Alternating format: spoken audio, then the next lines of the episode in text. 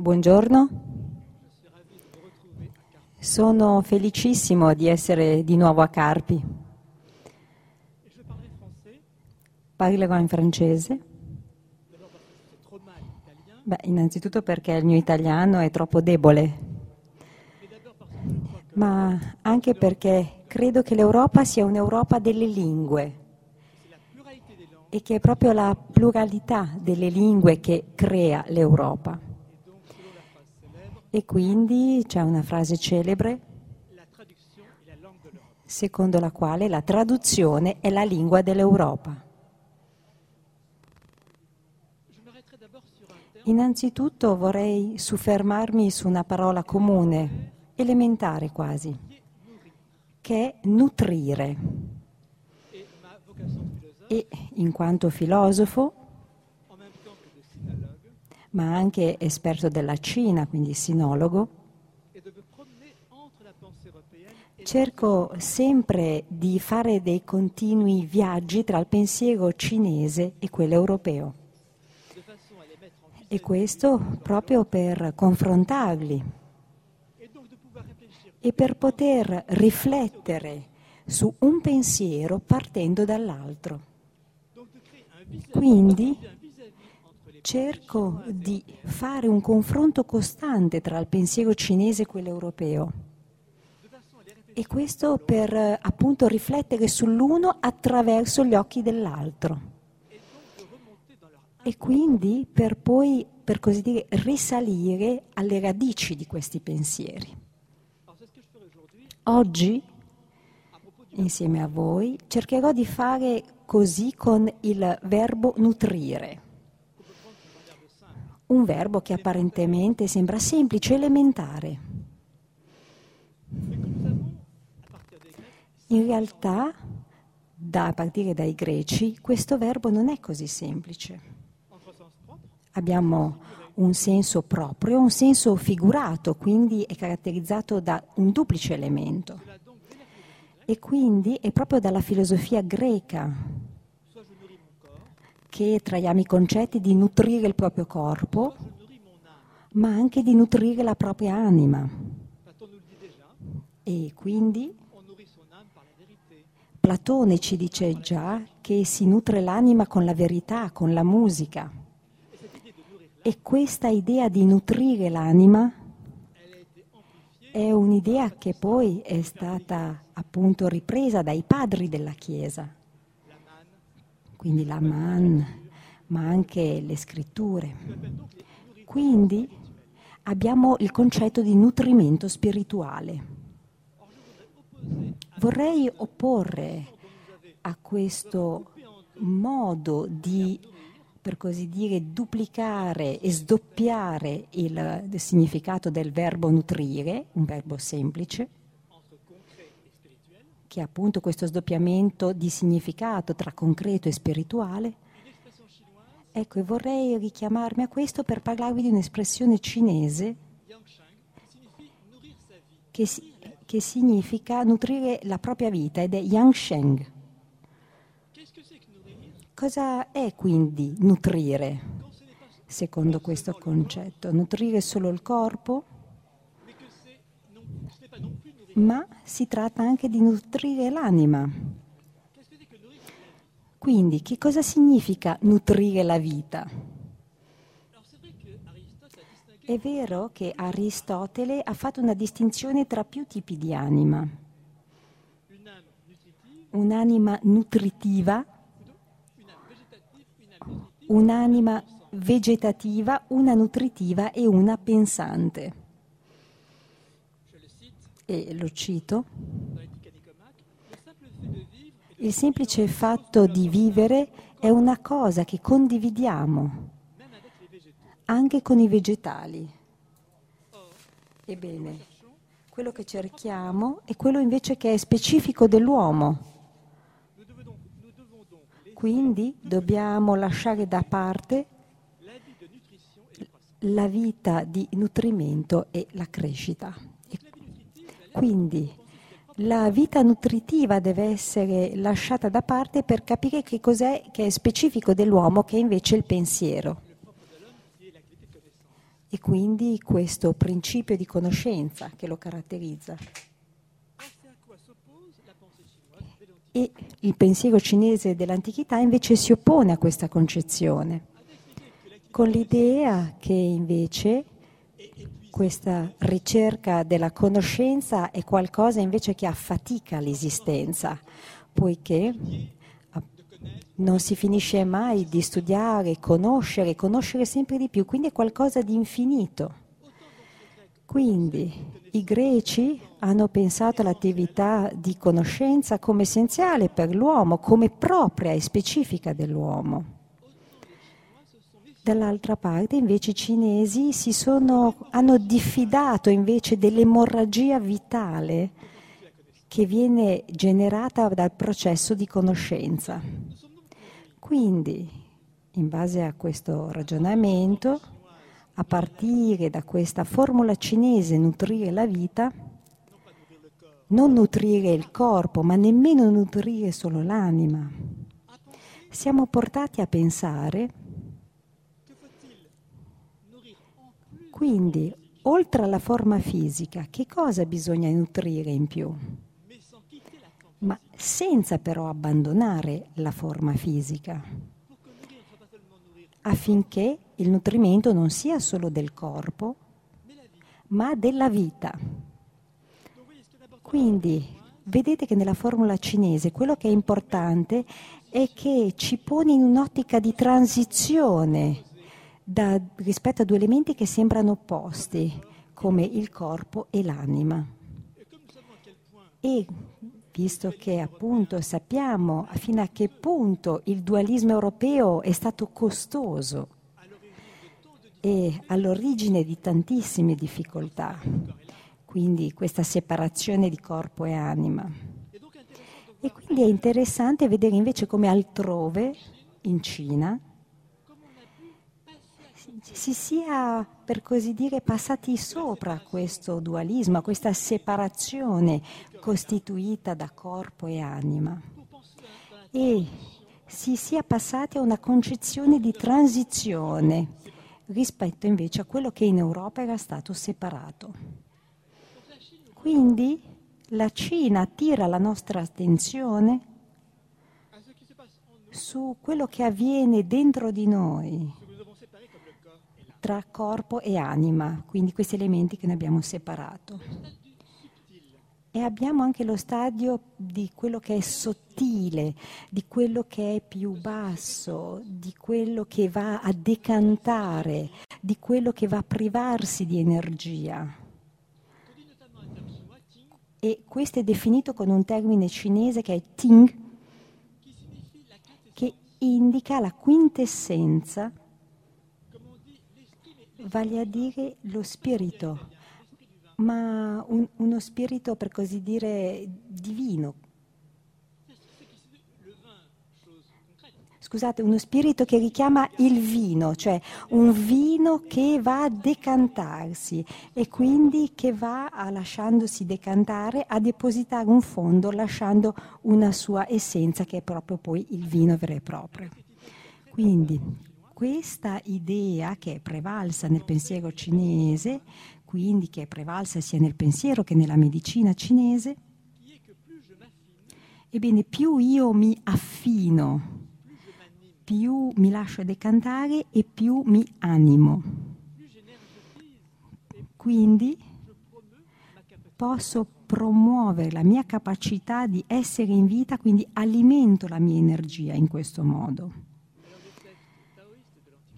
Il testo taoista dell'antichità contiene tantissimi aneddoti e storie di persone molto anziane, di oltre 80 anni, no, 90 anni, che invece sono ancora quasi a uno stato di piena giovinezza, come dei bambini.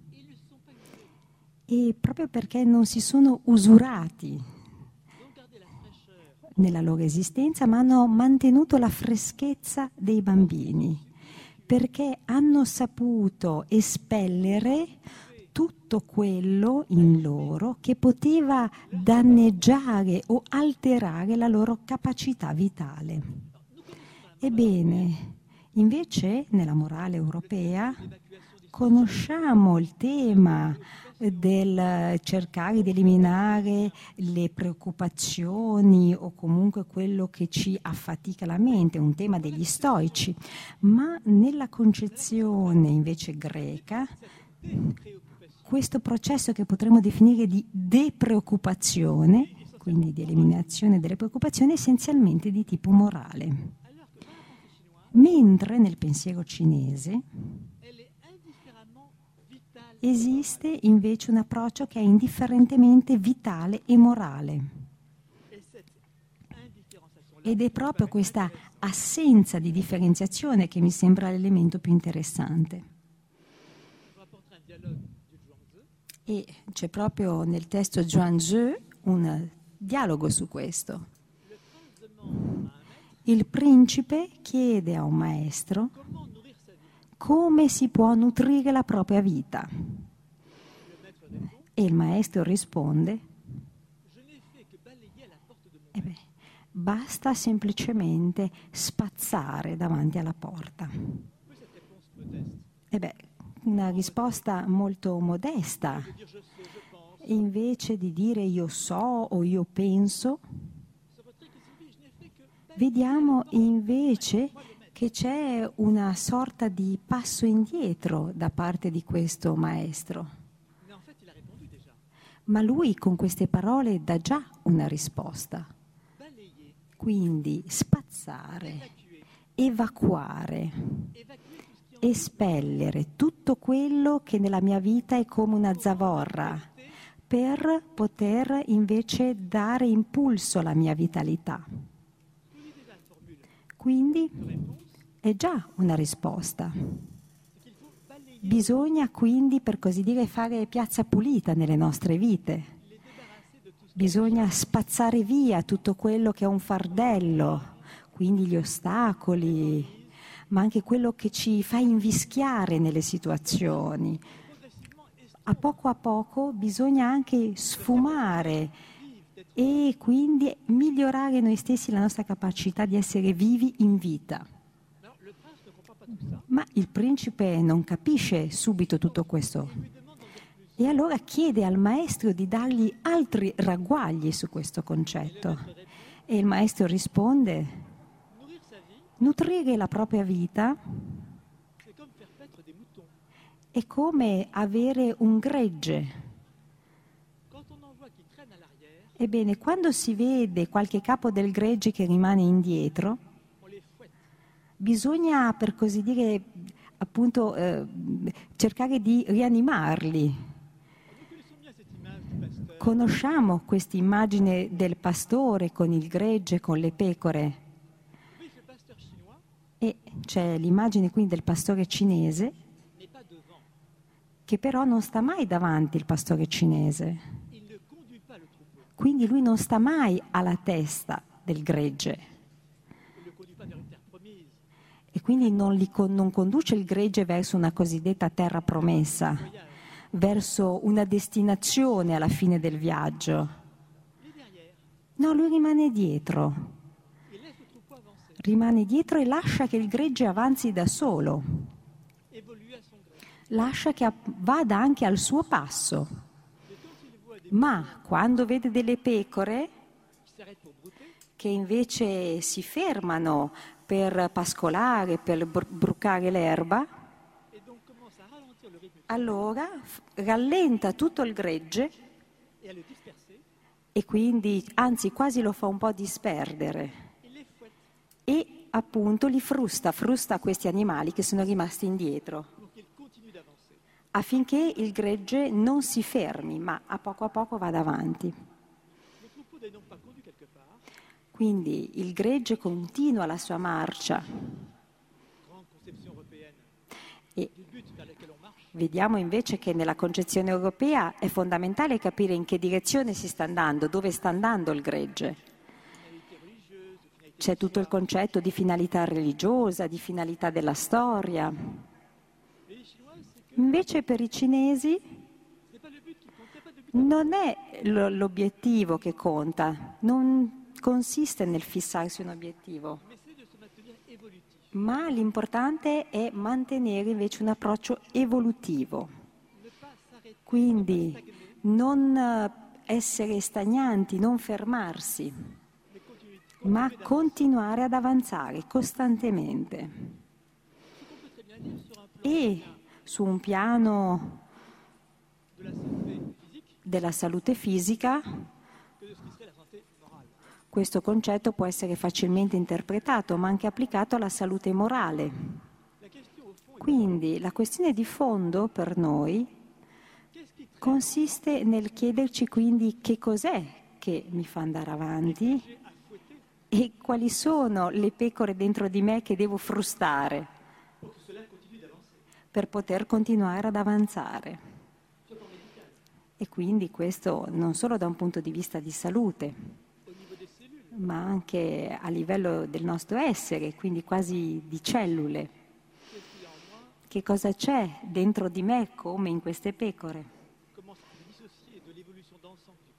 E quindi in un certo senso si può dissociare dal piano del corpo rispetto a un altro piano e quindi pensare anche che cosa dentro di noi si può incancrenire. Ma appunto questo concetto si può applicare al piano morale e come ha cercato di fare la psicanalisi. Che cosa invece si fissa dentro di me, il concetto di fissazione? Quindi la Fixierung, così come è definita da Freud, quindi nella psiche può bloccarsi qualcosa a causa di un trauma, per esempio, e questo rischia poi di bloccare tutta la vita psicologica del soggetto e quindi impedisce al soggetto di rinnovarsi. E questo ci porta quindi a interrogarci su un altro elemento. Quindi un elemento che ritroviamo sia nel pensiero europeo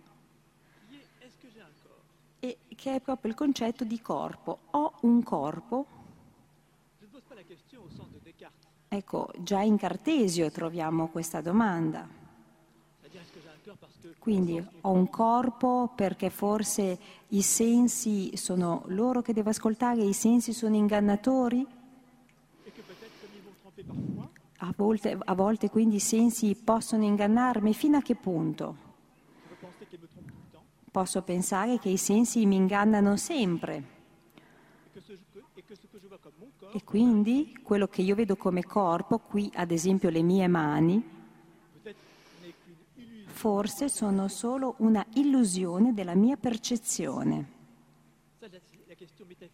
E qui si ricollega una questione metafisica. Ma non è lo stesso tipo di interrogativo posto dai cinesi.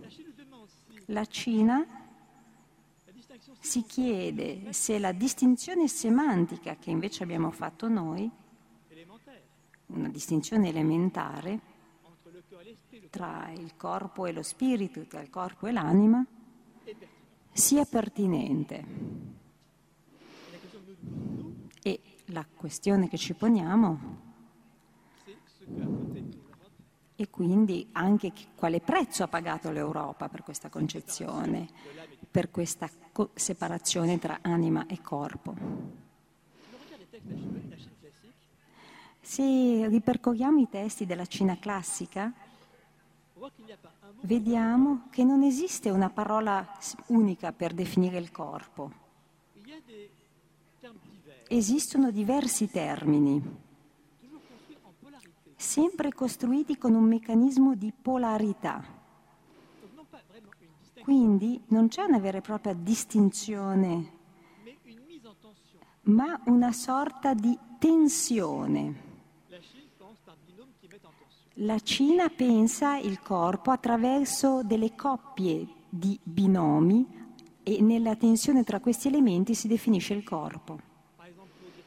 Ad esempio per dire cosa, per noi è un termine unico. Questa è una cosa. La Cina invece usa i concetti di est e ovest. Tonchi, quindi la tensione tra est e ovest. Quindi quello che noi pensiamo in termini distinti, quindi corpo e anima, invece nella lingua e nel pensiero cinese viene concettualizzato in modo diverso attraverso questi binomi che definiscono una tensione tra due movimenti, tra due vettori, due fattori. Quindi abbiamo una concentrazione da un lato,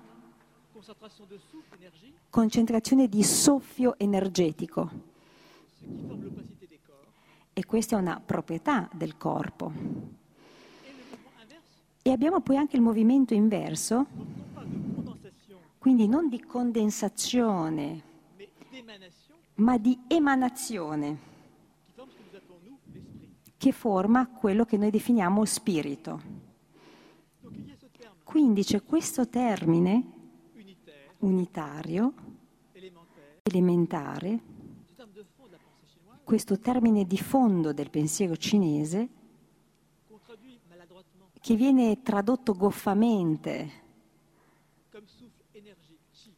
come soffio di energia, Qi in cinese. E l'ideogramma cinese che rappresenta questo concetto mostra il vapore che si innalza, quindi o il vapore anche che viene dal riso mentre si sta cuocendo piuttosto che da una fiamma. Ad esempio, il vapore che si alza dal riso mentre si sta cuocendo è un vapore che si ricollega al concetto di nutrimento. Quindi è qualcosa che si colloca tra il visibile e l'invisibile, l'appena visibile a volte. Quindi c'è questo stadio di qualcosa che è sottilissimo, accennato.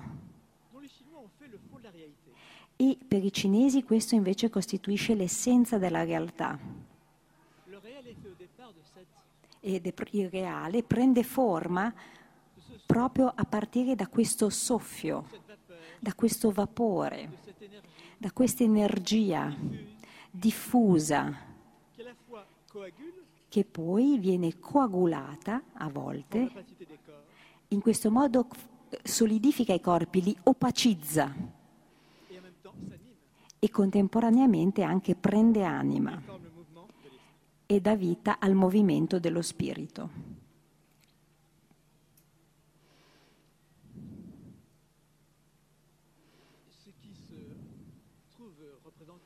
E quello che è rappresentato, quindi in questo quadro concettuale del pensiero cinese, è proprio un tipo di attività elementare, che è quello dell'attività respiratoria. Do, in, in Europa non c'è stato lo stesso approccio alla respirazione.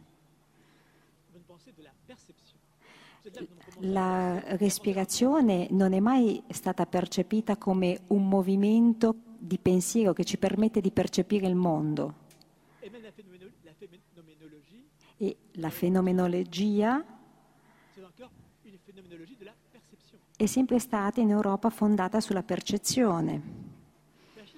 Invece la Cina ha pensato il nostro rapporto con il mondo in un modo diverso, a partire dalla respirazione. Quindi coloro tra di voi che ad esempio praticano forse le arti respiratorie che vengono dalla Cina, come il Qigong, oppure l'attività del Qi, ebbene sappiate che questo tipo di respirazione, quindi questo rinnovamento del soffio, sia nel mondo che dentro di me, rappresentano quindi l'essenza del reale. E quindi io non sono altro che una eh, rappresentazione, un elemento di questo reale. questo soffio energetico, il C, coagu- coagule quindi permette di coagulare, individuando quello che possiamo definire come dei corpi, quindi che ha- hanno una nascita. E questi corpi sono ricollegabili a degli individui che arrivano a un certo punto a uno stadio di morte. E tutto questo ci riporta a un fatto essenziale, anche come viene pensata la morte. Nella tradizione europea tragica, la morte o sfocia nel nulla oppure sfocia in una rivelazione. Invece nel pensiero cinese la morte non coincide con una scomparsa, quindi non significa entrare nel nulla. La morte significa un dissolvimento di energia, ma non la sua scomparsa. Così possiamo capire per quale motivo in Cina è così importante quello che viene definito in modo particolare, strano quasi, come il culto degli antenati. Un culto che per noi rappresenta quasi una curiosità antropologica, quasi qualcosa che richiama una forma di oscurantismo. Ma se capiamo invece che noi non siamo altro che dei soffi di energia, dei respiri di energia, delle connotazioni energetiche, ebbene allora riusciamo a capire bene che al momento della morte questo soffio energetico si dissolve, ma rimane presente, ma in modo diffuso. E quindi questo avviene a tutti, questa energia diffusa rimane in circolo dei genitori, nonni, bisnonni e quindi appunto viene sprigionata e rimane diffusa. Ma per questo questa energia quindi è priva di quella eh, tragicità che c'è invece nel pensiero europeo, dove c'è una separazione tra l'essere e il non essere, to be or not to be, essere o non essere. Questo modo cerco semplicemente di mostrare quindi come la lingua e il pensiero cinese, anche se è una questione davvero eh, smisurata, come sono organizzati e concettualizzati, perché è così che possiamo capire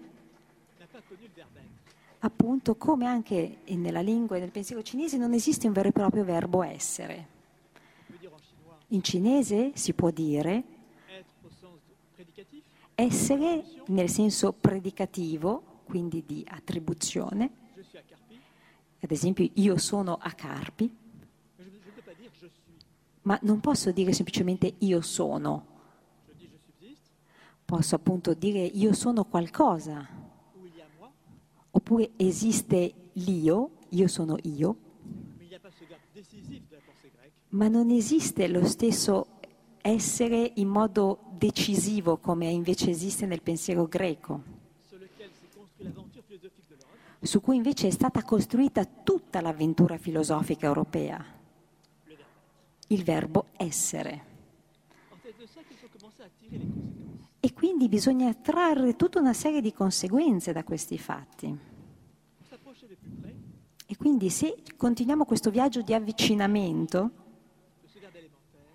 verso questi verbi elementari, ebbene torniamo al nostro verbo iniziale, nutrire. Quindi quando dico nutrire nel corpo, nell'anima, ma cosa indico quando dico nutrire la propria vita? Passiamo a un'altra storia. sempre in questa raccolta, in questo testo, lo Zhuangzi,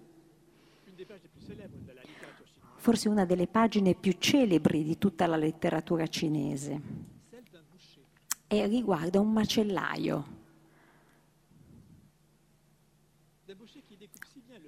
un macellaio che è così bravo a tagliare il, il bue che il coltello che ha in mano il l'utilise depuis deux- 19 ans, lo utilizza lo stesso da 19 anni, ma è sempre affilatissimo, come se fosse stato appena sfornato e affilato dalla mola. E di nuovo c'è un principe che gli pone delle domande e gli fa delle domande sulla sua tecnica, o meglio sulla sua arte di taglio. E il macellaio risponde no, non si tratta di un'arte, ma usa questo termine cinese, questo grande termine cinese, Tao, la via.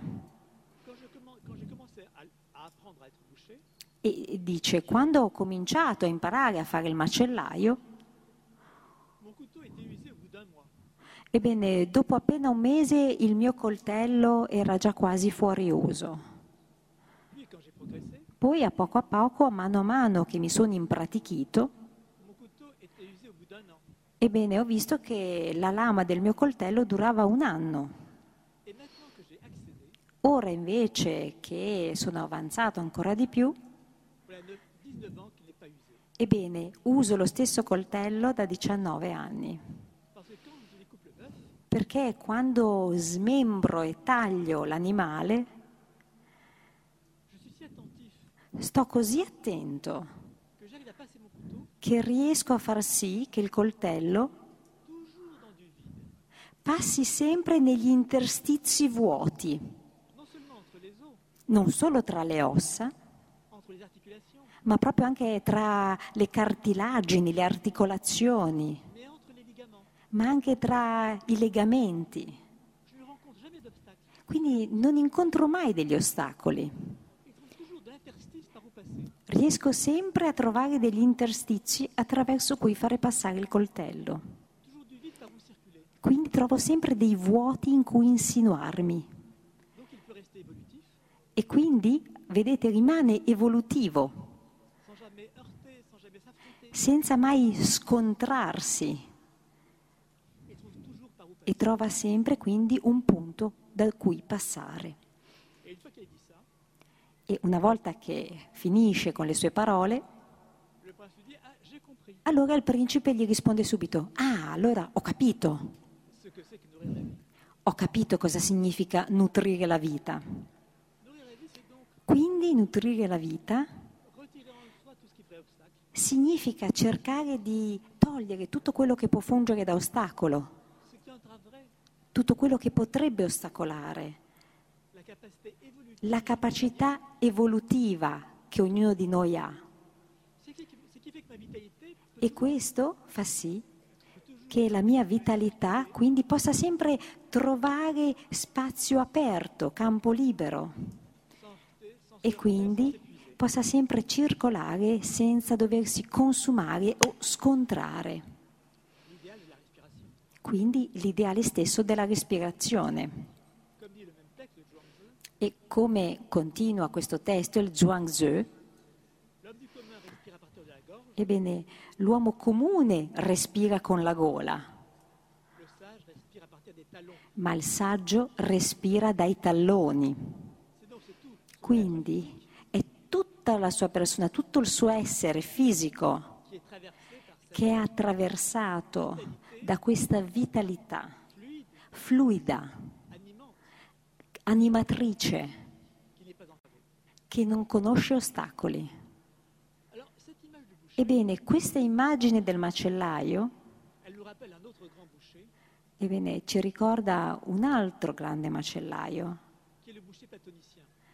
il macellaio di Platone.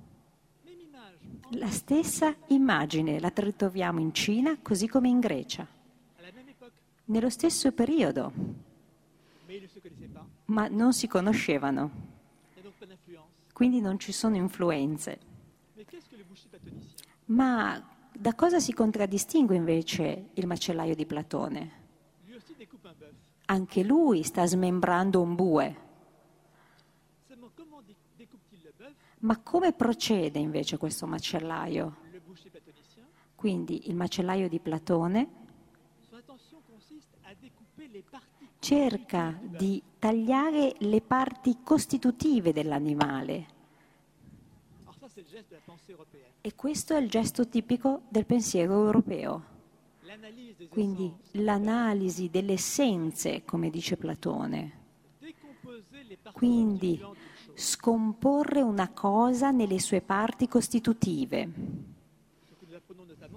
Ed è quello che si impara ad esempio in anatomia.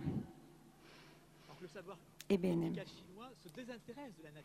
il sapere medico cinese si disinteressa completamente all'anatomia. Invece, il rapporto tipico greco è tra un tutto e le sue parti. E Platone stesso proprio insiste su questa analisi delle, delle essenze e quindi anche insiste sul concetto di sintesi,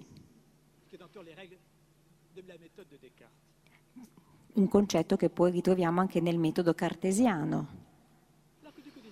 Mentre in Cina vediamo che l'approccio è completamente diverso. Non si tratta di scomporre qualcosa nelle parti che lo compongono per riuscire a raggiungere la particella elementare. La Cina, ad esempio, non ha avuto nessun pensiero concettuale sull'atomo, ma invece si cerca di trovare i punti attraverso cui passare. Questo per garantire la comunicazione, la comunicazione vitale, energetica, quella del soffio, ed è quella che mantiene in vita senza usurare, consumare. E questo ci porta a fare un altro passo avanti e ci porta quindi a porci interrogativi su un altro concetto. Quindi un concetto che se non avessi compiuto questo viaggio in Cina, forse avrei creduto un concetto incrollabile, che è proprio alla base, alla radice dell'umanità intera e che è quasi lo scopo di qualsiasi pensiero. È il concetto di felicità.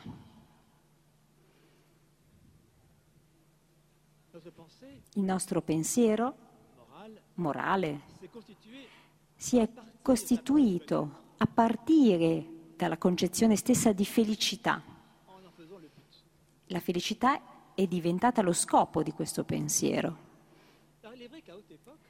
Ebbene, se invece facciamo un'analisi dell'epoca, sia nella Grecia arcaica che nella Cina arcaica, troviamo un'idea di una felicità che viene da Dio. Vediamo il concetto di fortuna. In Cina si dice molto denaro, molti bambini. E tutto questo però è molto banale. Ma a partire da questo i greci hanno costruito qualcosa, che è l'idea della felicità. E ci sono due pilastri alla base di quest'idea. Da un lato l'anima, quindi il concetto di scopo, di fine. I greci hanno pensato all'anima come a un soffio evanescente, quindi che sfugge, si sprigiona dal corpo dopo la morte. E hanno dato uno status a quest'anima. Quindi si è pensato che l'anima quindi fosse proprio, eh, per così dire, il contenitore ideale della felicità. Come dice Democrito, la felicità, eudemonia, non consiste né nell'oro né nelle greggi, ma l'abitacolo della felicità è l'anima. E questo poi si svilupperà sempre di più nel pensiero greco e farà sì che quello che è in me e che quindi è portato e inclina alla felicità è la mia anima. L'altro pilastro alla base di quest'idea della felicità in Grecia è quella dello scopo. L'idea quindi che tutta la nostra attività è volta a uno scopo. Tutto quello che facciamo è fatto per uno scopo. Quindi pensiamo alla primissima frase dell'etica nicomachea di Aristotele. La- una frase molto generale che ho letto tantissime volte, ma l'ho letta tante volte senza mai davvero pormi delle domande su di essa, fino a che l'ho letta in greco. E mi sembrava ovvio leggerla in greco. E mi sembrava strano non fare così. Allora ho pensato che sarebbe stato interessante leggerla diversamente. E l'ho letta, diciamo, con l'ottica cinese, partendo dallo scarto con la Cina. E cito.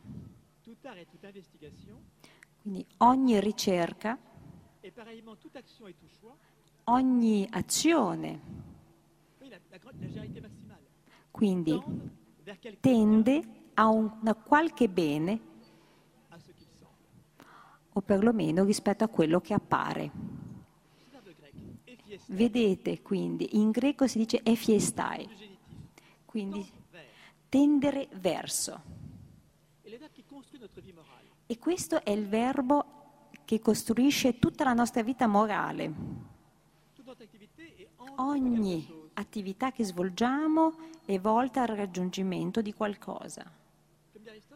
E come dice Aristotele, quindi io passeggio. Per stare bene, per migliorare la mia salute. Faccio sempre qualcosa in vista di qualcos'altro, altrimenti ogni attività risulta vana. Quindi c'è uno scopo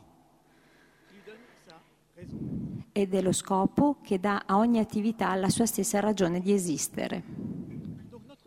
Quindi la nostra vita è fatta di scopi, fatta di scopi che si classificano in una gerarchia. Quindi ci sono scopi che servono ad altri scopi e che sono di entità superiore, fino al fine ultimo, che è proprio la chiave di volta di tutti gli scopi, la fine suprema, quindi che non ha altri fini oltre a se stessa. E di quale fine, di quale finalità suprema stiamo parlando? La felicità. Ebbene, i greci quindi hanno concepito il mondo quindi con questo approccio di scopo, di finalità.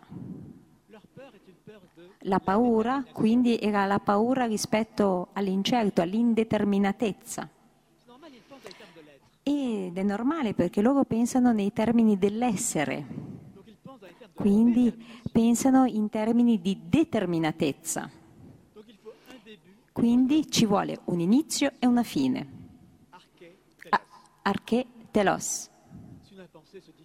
Quindi questo è fondamentale, altrimenti il pensiero rischia di dissiparsi e perdere di consistenza.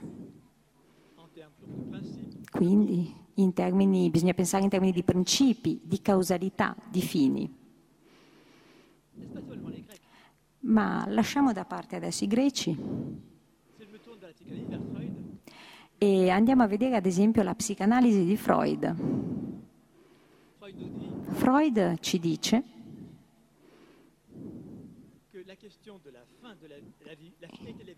che la finalità della vita umana, la vita, ci sfugge. Ci sfugge dal momento in cui la ne religione smette di trasmetterci un insegnamento. In compenso sappiamo tutti che la vita in realtà non ha una fine in quanto tale, ma è la propria vita che arriva a una fine. E quindi la fine della mia vita è giustificata dalla, anch'essa dalla ricerca della felicità. E quindi Freud dice non è possibile sbagliarsi sulla risposta. Si aspira alla felicità, si vuole essere felici e rimanerlo.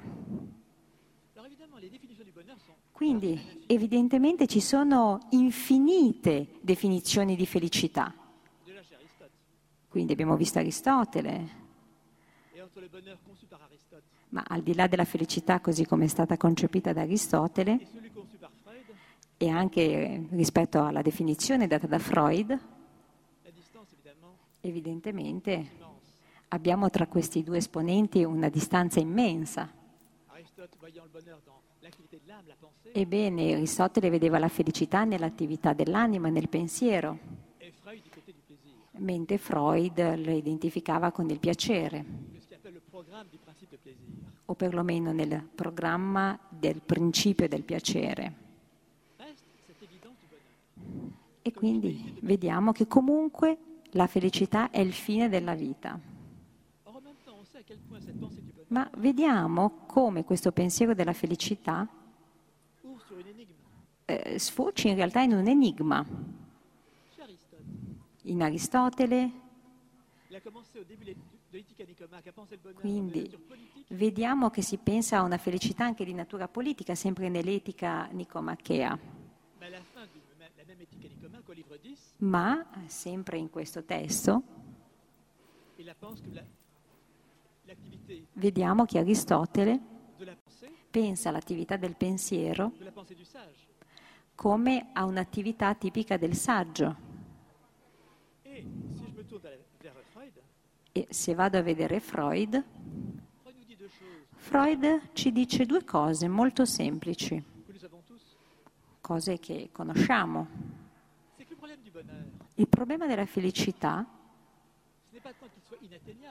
non riguarda il fatto che è difficile da raggiungere o che sia irraggiungibile, ma il fatto che sia insopportabile. Freud citando Goethe, dice non c'è niente di più insopportabile che una serie di bei giorni. Immaginate che sia sempre bello. Beh, sarebbe la noia del paradiso. Come diceva Schopenhauer, beh, è facile descrivere l'inferno, è difficilissimo invece descrivere il paradiso, per non annoiarsi. Quindi abbiamo un enigma, quasi un paradosso legato al pensiero della felicità. E questo rende interessante il confronto con la Cina, il fatto che in Cina non si sia concepito il concetto di felicità, il pensiero come facilità semplice nell'opinione comune. Non esiste, o perlomeno esistono concetti come molto denaro, molti figli, ma non c'è una concettualizzazione. E questo per motivi semplici, motivi appunto che possiamo percepire facilmente facendo un confronto col pensiero greco. Non si è pensato a uno statuto dell'anima, quindi dell'anima separata da un corpo. Quindi non c'è un'anima, perché io invece sono animato da dei principi. Ma non esiste questo essere ontologico, quell'essere ontologico invece che è sfociato nel concetto di anima nei greci e che si è innestato sul concetto di essere e quindi dell'essenza, quindi dell'eternità. Quindi il verbo essere è davvero la base di tutto il pensiero greco. Inoltre la Cina non ha elaborato un pensiero articolato sul concetto di finalità, di scopo. E all'inizio vi raccontavo appunto questa immagine del pastore e del gregge. Ebbene, vediamo come vi dicevo che non è il pastore che conduce il gregge verso una destinazione, bensì il pastore fa sì che il gregge vada avanti, ma da solo. Quindi, posto che le nostre vite possano andare avanti, si rinnovino. Ma questo è anche quello che si dice comunemente, non in termini filosofici, ma nella vita comune. Non so se anche in italiano esiste questa espressione france- che c'è in francese, però sottolineo, mi piacciono molto quelle differenze tra le varie lingue europee, perché in un certo senso è tutto un gioco di specchi e di rimandi tra le une e le altre. Quindi, come dicevo all'inizio, la fortuna dell'Europa è la Babele, perché è questa diversità linguistica che si riflette nell'Europa e quindi è bene che ci siano queste differenze. Quindi non so se si dice in italiano va, va bene, in francese si dice ça va, Ça va, va bene. En français, ça va. ça va. Pour dire bonjour le matin, Va. ça va. S- Al mattino ci si incontra e si dice ça va e si risponde ça va, quindi come va? Va. E questo è tipico cinese. È il Tao, la via, La via, quindi qualcosa che, che va. Non una via che ci porta da qualche parte, ma una via che è semplicemente percorribile, quindi da cui si può passare. Così come passa il coltello del macellaio attraverso gli interstizi, quindi che non incontra ostacoli, non incontra nessun impedimento, e quindi passa, va, procede. quand on dit ça va, Quando si dice ça va, non si tratta solo del corpo o della salute, non si tratta nemmeno dell'anima. Allora di che si tratta? Quindi della non separazione di anima e corpo. E quindi si dice, e ancora una volta, in modo davvero familiare, banale, comunissimo, penso che lo si dica anche in italiano come in francese, si dice essere in forma. Sono in forma, ma quando dico sono in forma non intendo solo il corpo e nemmeno l'anima. Sono in forma, sono in piena forma, quindi esprimo la mia vitalità o comunque come mi sento. È di questo che si tratta. Quindi stiamo cercando di mettere a fuoco l'opposizione che esiste tra il vitale e il morale, o anche tra l'ideale e il medico. Quindi, sapendo che le cose in un certo senso devono decantarsi. In Europa, quindi possiamo usare l'immagine di un terreno incolto, per definire quella separazione tra il vitale e il morale, oppure tra la spiritualità e la salute. Le due grandi S, salute o spiritualità. Quindi vediamo che in Europa si è tentati poi di sbirciare verso la saggezza cinese, una saggezza che sembra libera da qualsiasi dualismo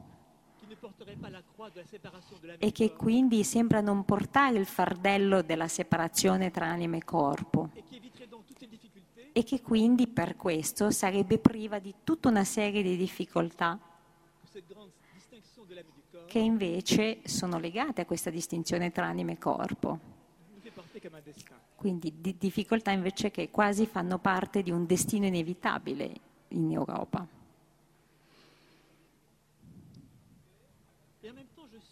Contemporaneamente esito,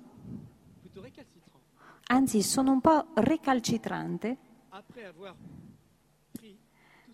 Dopo aver speso così tanto tempo per cercare di farvi capire o comunque di delineare i punti focali del pensiero cinese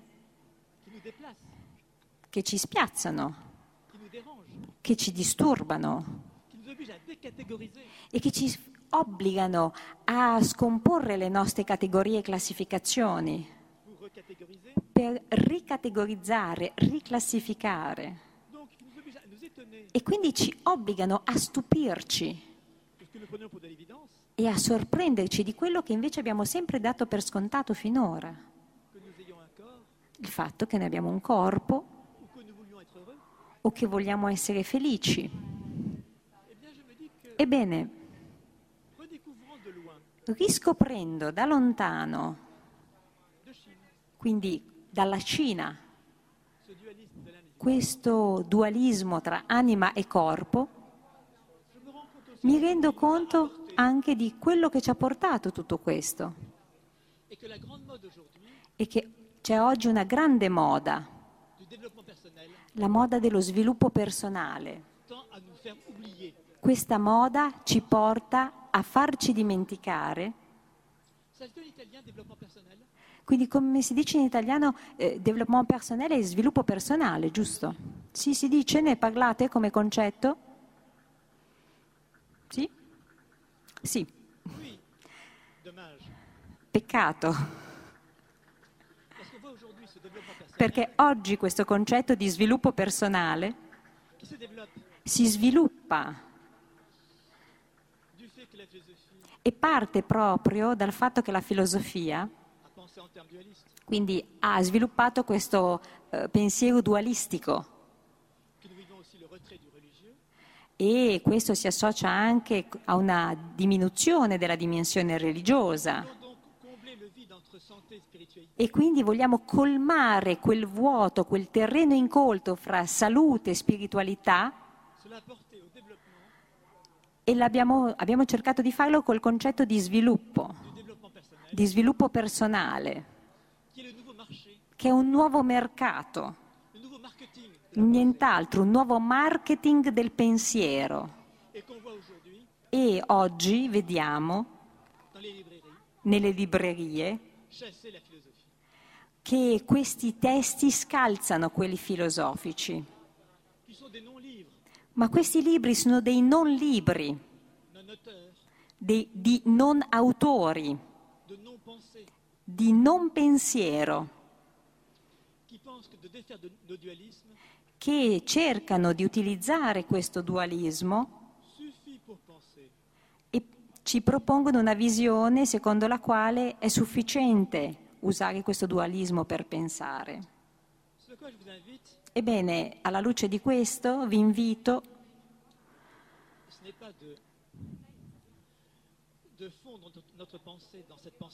Non, in- non intendo dire che dobbiamo aderire a questo pensiero molle,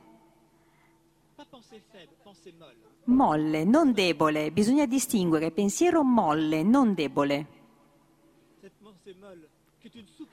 che è un sottopensiero, ma bisogna circolare tra i pensieri. Bisogna circolare perché questa è la grande fortuna che abbiamo nella nostra epoca, di poter uscire dal pensiero europeo e scoprire altri pensieri possibili.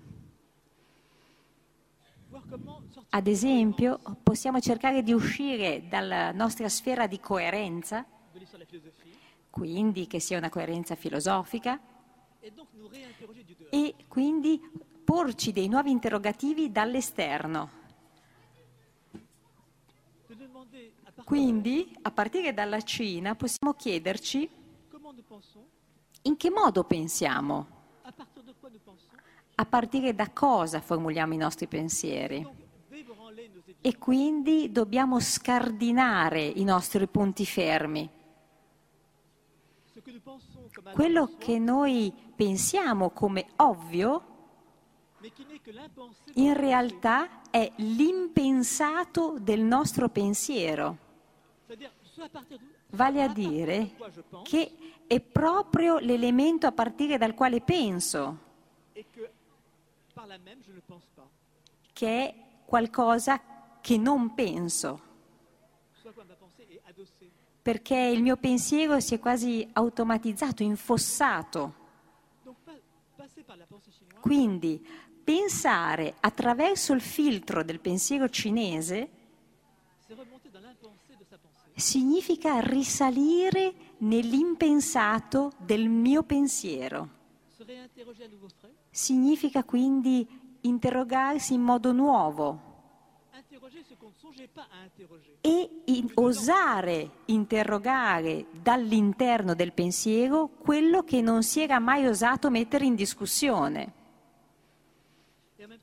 E contemporaneamente così possiamo riscoprire anche la particolarità, la singolarità anche dell'inventività, quindi l'inventiva della filosofia.